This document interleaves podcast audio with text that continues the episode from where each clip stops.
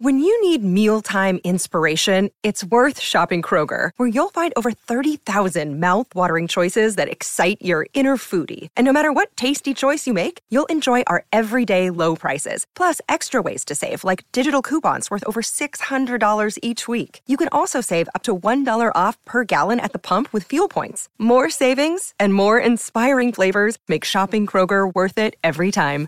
Kroger, fresh for everyone. Fuel restrictions apply. Maryland sports fans, there's only one sports book in the great state of Maryland with over 50 years' experience booking bets and supporting customers. Betfred Sportsbook at Longshots is now open and is the only sports book in Frederick offering cash betting on football, basketball, world soccer, and more. Visit the Betfred Sportsbook at I 270 and MD 85 in Frederick, right next to Longshots off track betting. Go to BetfredSports.com for more information and your chance to win exclusive merchandise. Must be 21 or older. Play responsibly. For help, call 1 800 Gambler.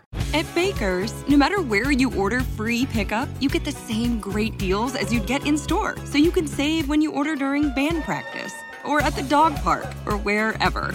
Start your cart with the Baker's app and save from wherever today. Baker's, fresh for everyone. $35 order minimum restrictions may apply, subject to availability. Get more ways to save at the Buy Five or More Save $1 each sale. Just buy five or more participating items and save a dollar each with card. Baker's, fresh for everyone. Hi, everyone. It's Michael Nesmith on the Pantheon Podcast. History in Five Songs. With host Martin Popoff. A production of Pantheon Podcasts. Let's rock out with Martin. Hello, once again. Martin Popoff here, back with another episode of History in Five Songs with Martin Popoff, brought to you by the good people at Pantheon Podcast. We are part of the vast and always expanding Pantheon Podcast Network. Uh, we're available on Spotify, iTunes, and over 40 other podcast platforms. All right. So, this is episode 96. We're going to be calling this Part 2 Albums. Uh, this uh, kind of evolved out of a concept. Uh, I was listening to uh, Two Guys Talking Rush uh, John and Dan, and um, you know, I, they started talking about this uh, this idea. Where is Rush's sweet spot? And I don't think they have one of these. Um, this is um, this is kind of the uh, this this will probably expand into an episode itself. But um, I've always looked at it as cusp albums. This idea of a sweet spot. I'm not going to get too into it because it will be an episode. Um, but uh, this expanded into this idea of uh, part two albums. So this is episode 96. We're calling this part two albums. Um, and we're going to be talking about albums that uh, lined up in terms of a pairing uh, with a previous album from the band. And we're not talking about true part two albums like Bat Out of the Hell Part Two. I, I think Frampton Comes Alive, they did a part two. Foghat Live, they did a part two. And there's, of course, Operation Mindcrime 2. And there's Joe's Garage, the original one. I think they even called it Act One. And then they put out the double album, Acts Two and Three. Um, so it's not that kind of thing, although that could be an episode as well.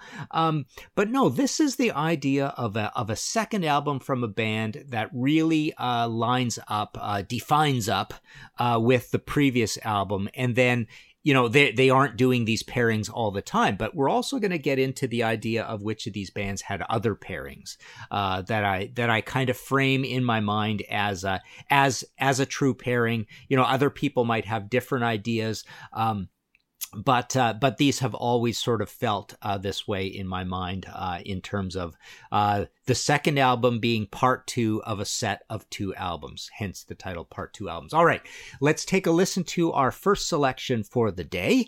Uh, this is Queen with White Man.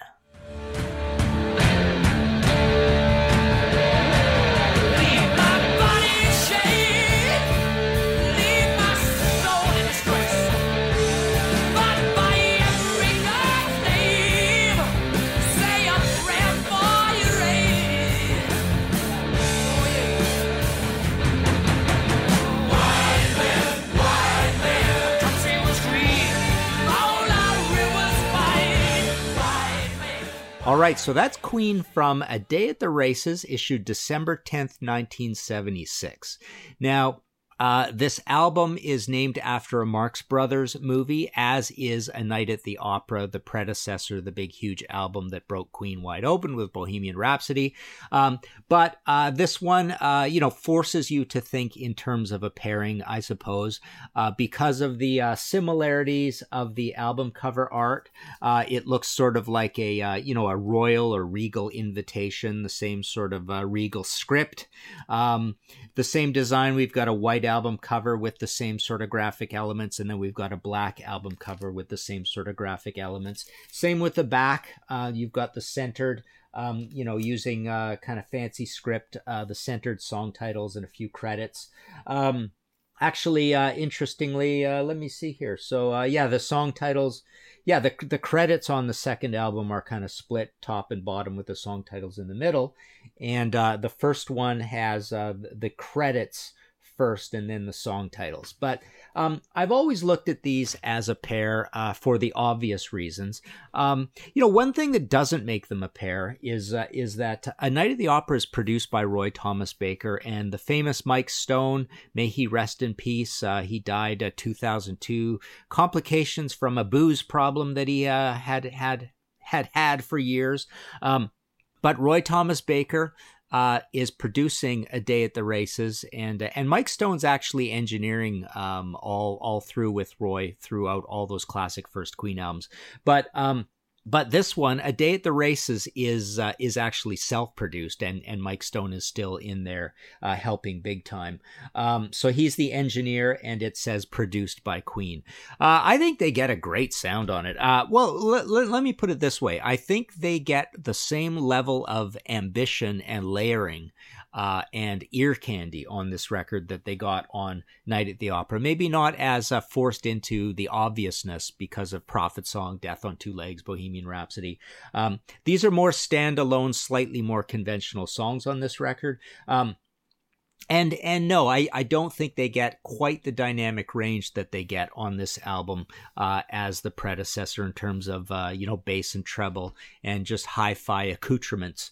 Um, and it was a, it was a little bit panned out there in the marketplace. Um, i think people got a little tired of queen.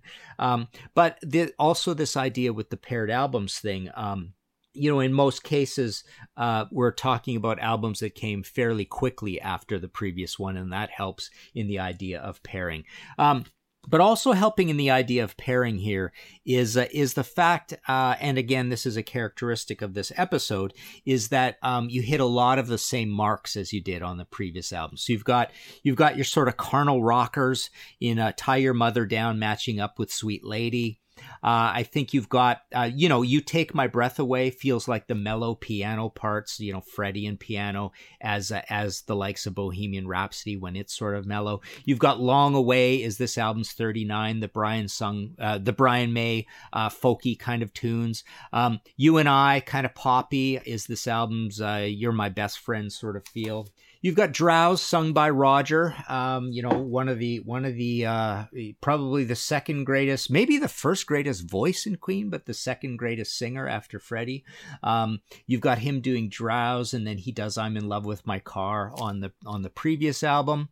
Um, so you've got a lot of the same marks being hit. Um, you know, I don't think uh, I don't think the second album is as proggy as the first album in total. Yeah, you've got you've got your the the Millionaire Waltz uh, matching up with your Seaside Rendezvous and what else? Lazing on a Sunday morning, I suppose, a little bit. Good Company, even. Um, so you got that that that twenties dance hall music uh, sort of thing as another uh, mark that's hit. Um, uh, White Man's a heavy one on here that doesn't really have a corollary uh, if that's the right word, uh, or I even uh, pronounced that right on the first one.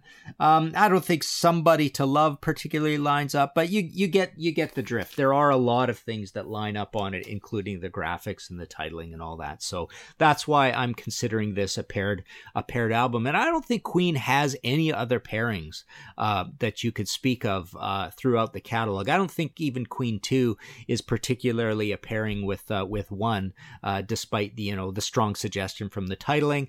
Um, the only other time I felt that there was somewhat of a lineup, um, but not really, is um, is uh, the game to hot space. Um, but other than that, I, I don't really see other pairings. So that's the other reason I wanted to highlight this pairing because I think it, it really does stand out.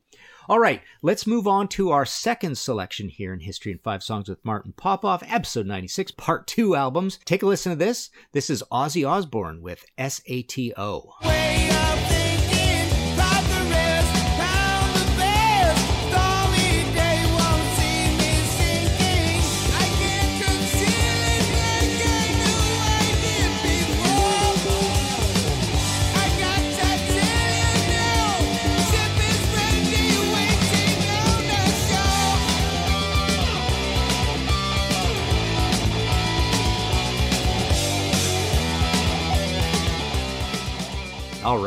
Love that song. That's my favorite song off of the uh, the second Ozzy Osbourne album.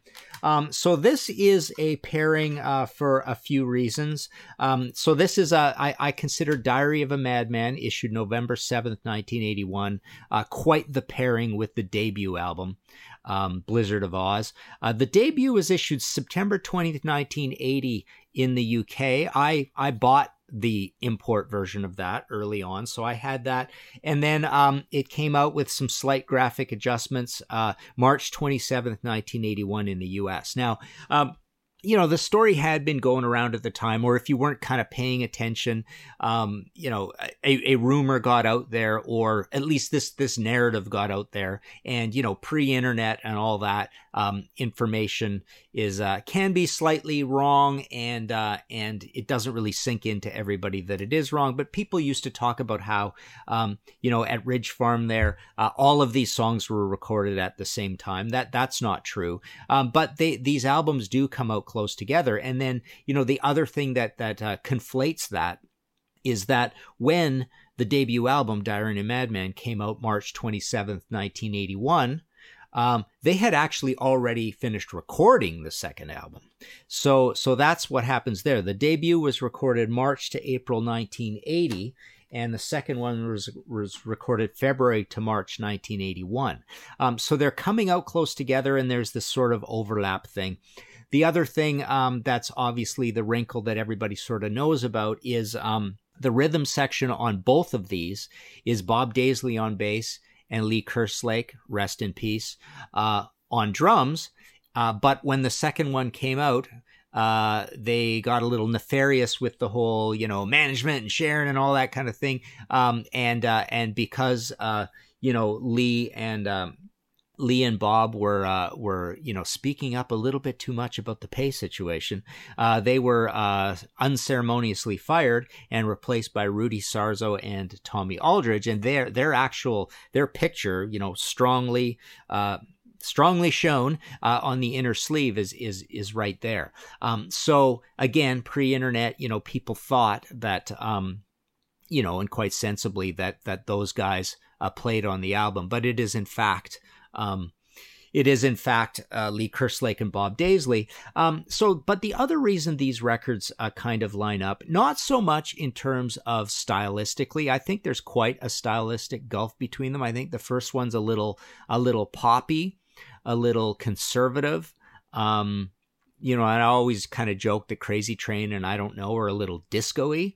Um, but uh, so I, I, think the songs there's a great leap forward on the songs but uh, you do get that gorgeous, gorgeous, overdriven Max Norman sound on both of the albums, and uh, and obviously the other reason they're paired is that you know the great Randy Rhoads is the guitarist on these two albums, and then no more after this. You go to Bark at the Moon, and I think uh, oddly oddly, I think Bark at the Moon, um, you know, really, really has a uh, has a pretty consistent through line from Diary of a Madman. I think it's it's a little more similar to Diary than um, you know people would make out because there's the big hoopla around uh, you know they they need a new guitarist so Jake e. Lee is in there. Um, now, um, so so for that reason, I think you get this this amazing, amazing Randy Rhoads uh, performance and style and tone uh, you know, in conjunction with Max Norman, and they're both done at Ridge Farm, uh, and both records are uh, are the same four players. Obviously, that's a big thing that happens in the Ozzy band is that is that the players do not remain particularly consistent throughout the catalog. Um, but there you go. I think this is a paired album. You've got the same sort of general look, um, you know, using the. Uh, they they both have the sort of um, you know horror show ghoulish Alice Cooper uh, kind of designs to them as well as does Bark at the Moon I suppose. But yeah these these two records go together because you know essentially um, because because Ozzy's such a hit right off the bat um, there is this uh, rushing to get the second album out sort of thing. And and it just feels like you know all of those tour dates uh, are are kind of weirdly in support of the two albums at the same time kind of thing, if that makes any sense.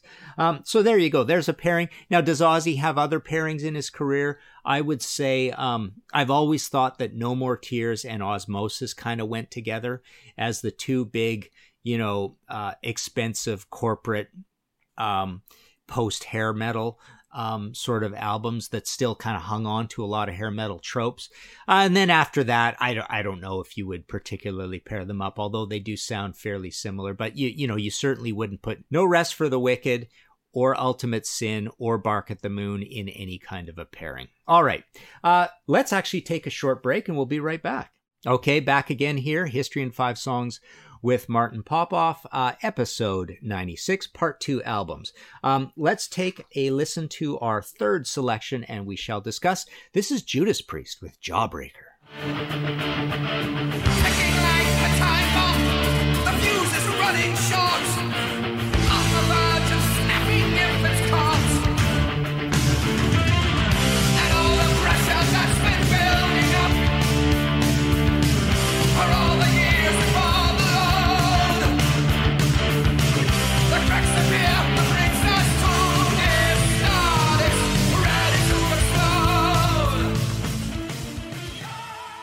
All right. So uh, the Defenders of the Faith album, I always thought was a good uh, pairing up album with Screaming for Vengeance. Um, you had, uh, first of all, you had the similar graphics, so so both proposed uh, some sort of a big uh, mechanical beast situation. Uh, one one is like a mechanical eagle, and the other one is like a mechanical tank with a head on it, kind of thing. Um, so uh, so they so they had a very similar look. They both used kind of a odd uh, primary or adolescent feeling colors on them, as did Turbo, mind you. Um, but Turbo doesn't fit in here at all. Um, and uh, and they both used the new stylized logo, where it's kind of the same logo, but it's the 3D version of the logo, right? Um, so you've got that going for it.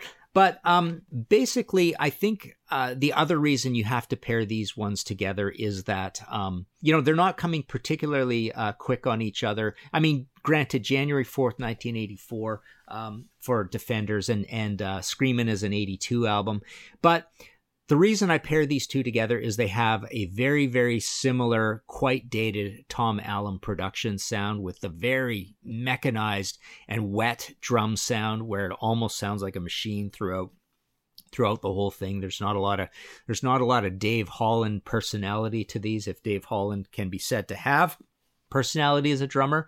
There's a big debate right there. Um, but uh, but no, these songs are these songs on both of these albums are more about the songwriting and the uh, guitars. And when I say guitars, I mean literally the riffs. We're not talking about particularly great tone. We're not talking about the solos. We're just talking about those two guitars locked in, uh, KK and Glenn uh, creating these riffs, um, and however many layers of these uh, these riffing uh, distortion pedal guitars there are. Um, so that that really that's really what strikes me about both of these albums guitars and songwriting more than anything. Um, and uh, and you, and you do get kind of covering the same uh, bases. You've got your night comes down uh, uh kind of lines up with chains as uh, as the lighter end of a, a nascent or pre hair metal sort of sound. You've got the actual hair metal kind of sound in in, in terms of an up tempo one in Rock Hard Ride Free, and that lines up with your uh, your uh, you got another thing coming and Devil's Child is that what it's called Devil's Child. Um, and uh and you've also got um you know and this this is uh this is almost like this reminds me of Accept when i think of this trope all the time and even saxon you know having those fast ones kicking off albums and things like that. Um but uh, but freewheel burning and screaming for vengeance i always looked at them as uh, brother and sister songs completely. Um you know you've got a heavy duty on here which doesn't line up with anything on screaming. That's more of a lineup with a united and take on the world i imagine and heavy and heavy heavy metal later on. Uh, so this heavy uh, heavy duty slash defenders of the faith deal. Um, but uh, but yeah, and uh, and you've got your good technical rockers on here, like your Jawbreaker that we played, along with uh, the Sentinel, Love Bites, and Eat Me Alive, which are sort of your Electric Eye and Bloodstone kind of songs. Um, so so yeah, it just does feel like it's hitting the same marks, and and there's this sort of uh, semi cynical idea that uh, while it worked great with the first one, we had a hit with that album. Now we're gonna have a hit with this album, and you know the other thing that just came to me is. Um, the look of the band didn't change particularly much on stage uh, between the two presentations of these tours, Screaming and uh, and Defenders. Um, so I think the band more or less looked looked pretty much similarly like the same sort of band, kind of same hairstyles and you know leather and studs and the whole whole bit.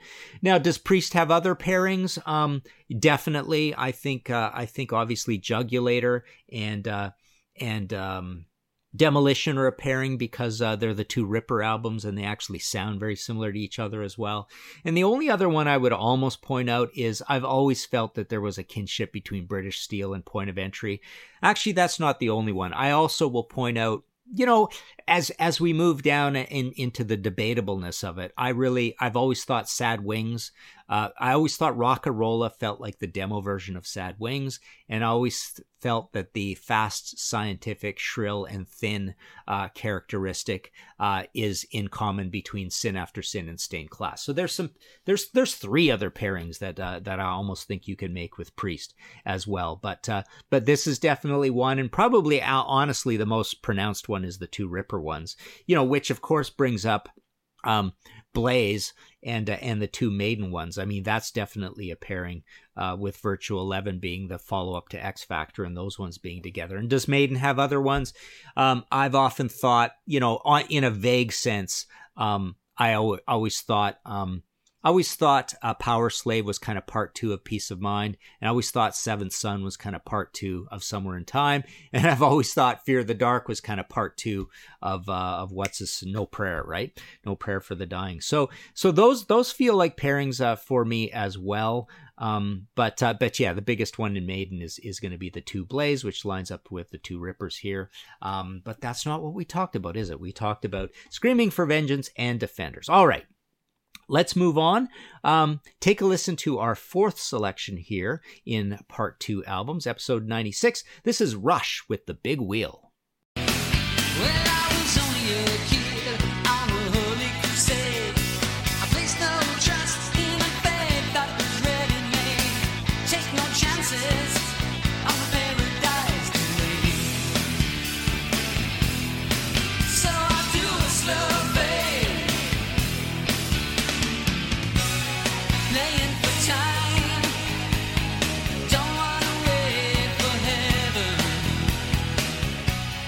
Right, so um, so this uh, the, this is the where where it sort of came uh, again from the from the Rush uh, discussion I listened to between uh, John and Dan on Two Guys Talking Rush.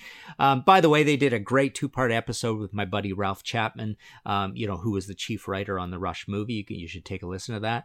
Um, but um, so this is from Roll the Bones, which was issued September 3rd, 1991. It actually found Rush um, having a little bit of a career revival blip. Um, they had had some gold records in a row in the States, RIA certified gold, and uh, Roll the Bones actually um, went platinum, and that was probably, believe it or not, uh, somewhat due to the title track and the hubbub over them having the the, the kind of silly little rap section in it. You know, bad press is is good press uh, in a way, right? Um, and then they were back to the golds, and and um, one one thing maybe a lot of people don't know: the last three Rush studio albums in a row did not certify at all. They did not even go gold in the states. Um, but uh, but yeah, so this album is very very much uh, paired with Presto, which was issued November 21st, 1989. Um, and both of these albums were produced by Rupert Hine. And uh, and who did not produce with them again. That's why I didn't want to include another pretty clear pairing in Power Windows and Hold Your Fire. Those are produced by Peter Collins, but Peter Collins actually comes back later as well and doesn't particularly sound like Peter Collins when he does come back. Um, but these two really go together um, because because uh, Rush has a really singularly uh, signature sound at this point.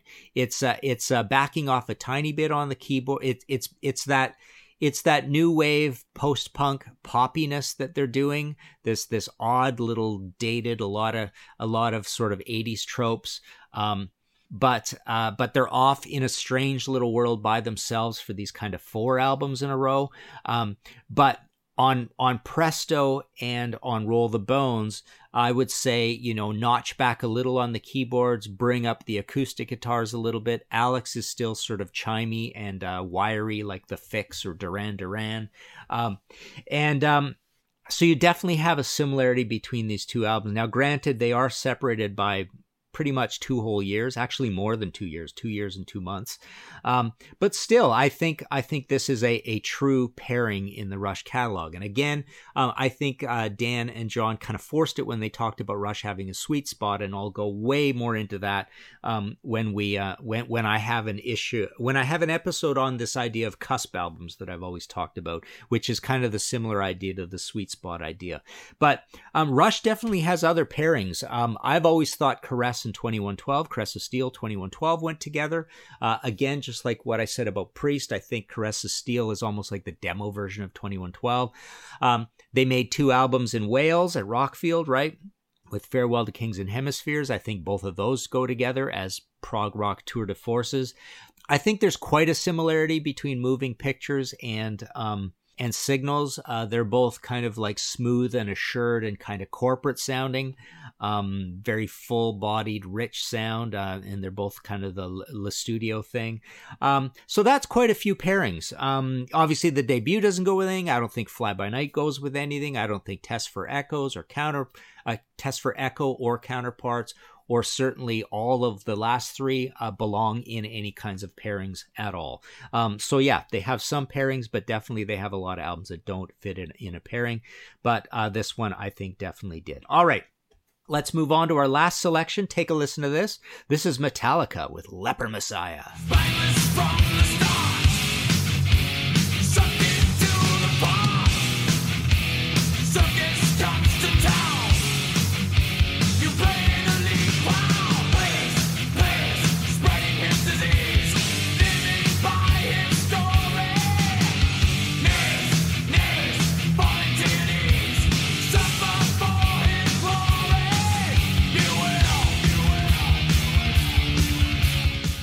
All right, so that's Metallica from Master of Puppets, issued March 3rd, 1986.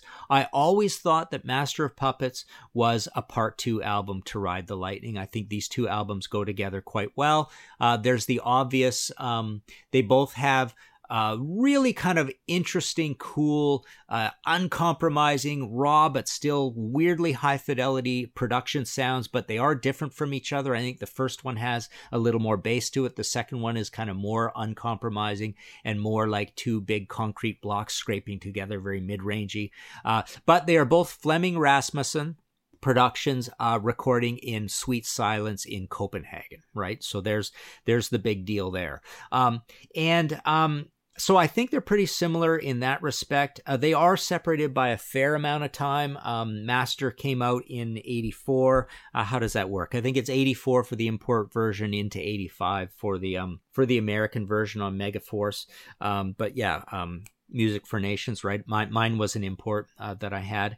Um, so there's there's a fair gulf of time in there. Um, but but the other reason is that um, you do have this matching up of tracks. Uh, you've got the big epic uh, instrumentals in call of cthulhu on the first album matching up with uh, orion on the second album of this pairing or other second and third album of the catalog. You've got your um your your battery um your battery and your damage uh, incorporated kind of uh, lining up with your no nonsense thrasher in trapped under ice which is really the only no nonsense uh, thrasher on uh, ride the lightning.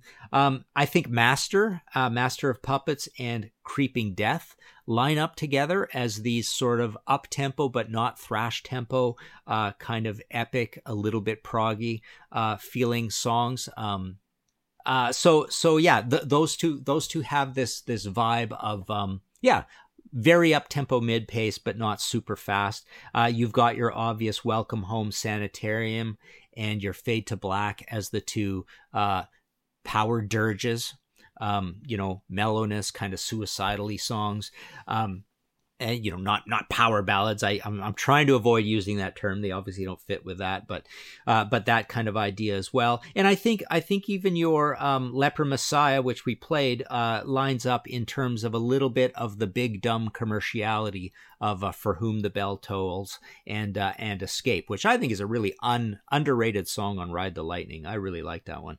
Um, but yeah so there you go. So i i've always thought that um, uh, they they became absolute masters of heavy metal and thrash and one of the greatest bands of all time when they put out Ride the Lightning.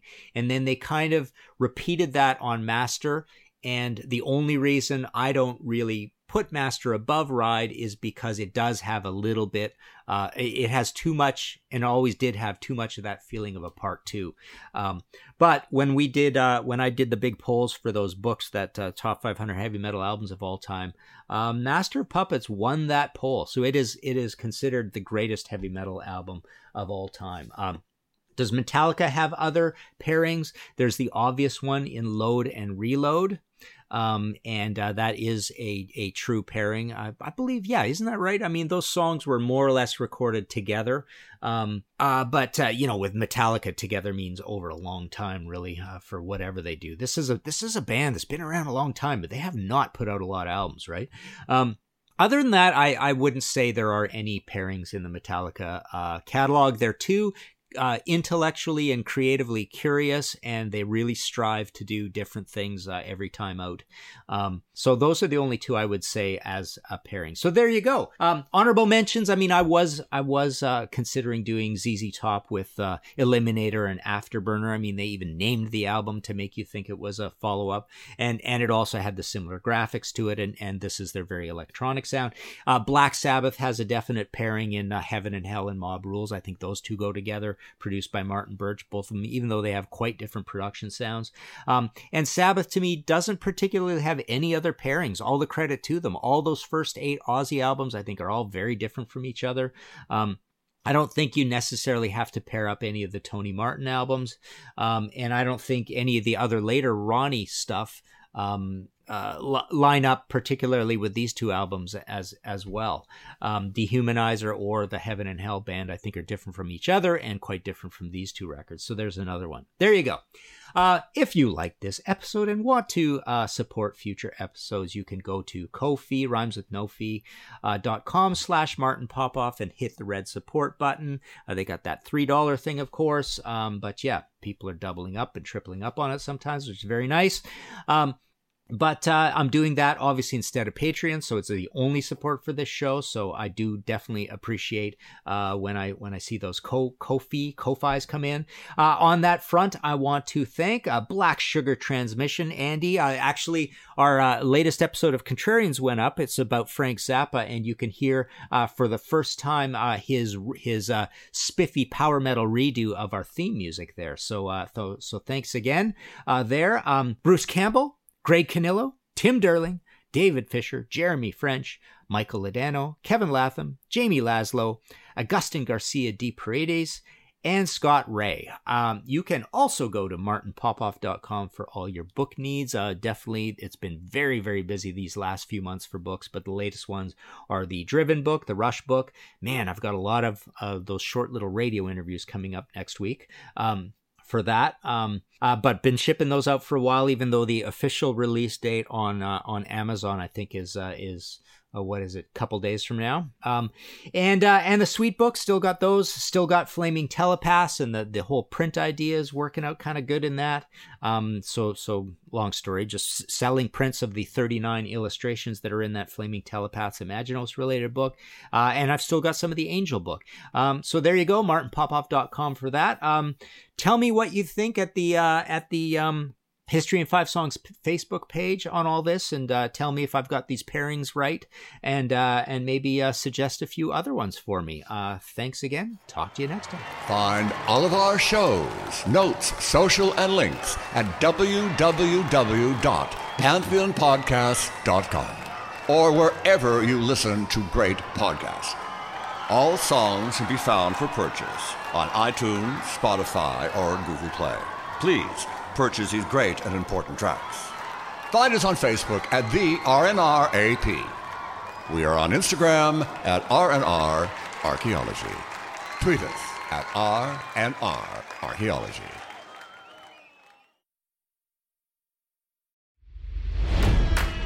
It's NFL draft season, and that means it's time to start thinking about fantasy football. FantasyPoints.com features industry leading experts and prognosticators using proprietary hand charted data to help you score more fantasy points. FantasyPoints.com is the place to go for whatever kind of fantasy football you play. Whether you play fantasy football, daily fantasy sports, or do a little bit of everything, Fantasy Points has the meticulously researched content to guide you to victory. And why wait for the fall? Fantasy Points also covers the new spring football league, the UFL. Join the guru, John Hansen, Scott Barrett, Joe Dolan, and other massive names in the fantasy football universe with an exclusive offer. Use code Pantheon for 15% off any fantasy points package, including the all in package, with access to every article, tool, and data nugget that Fantasy Points has to offer. That's fantasypoints.com and code Pantheon for 15% off at Fantasy Points. Fantasypoints.com. Code Pantheon. Score more fantasy points.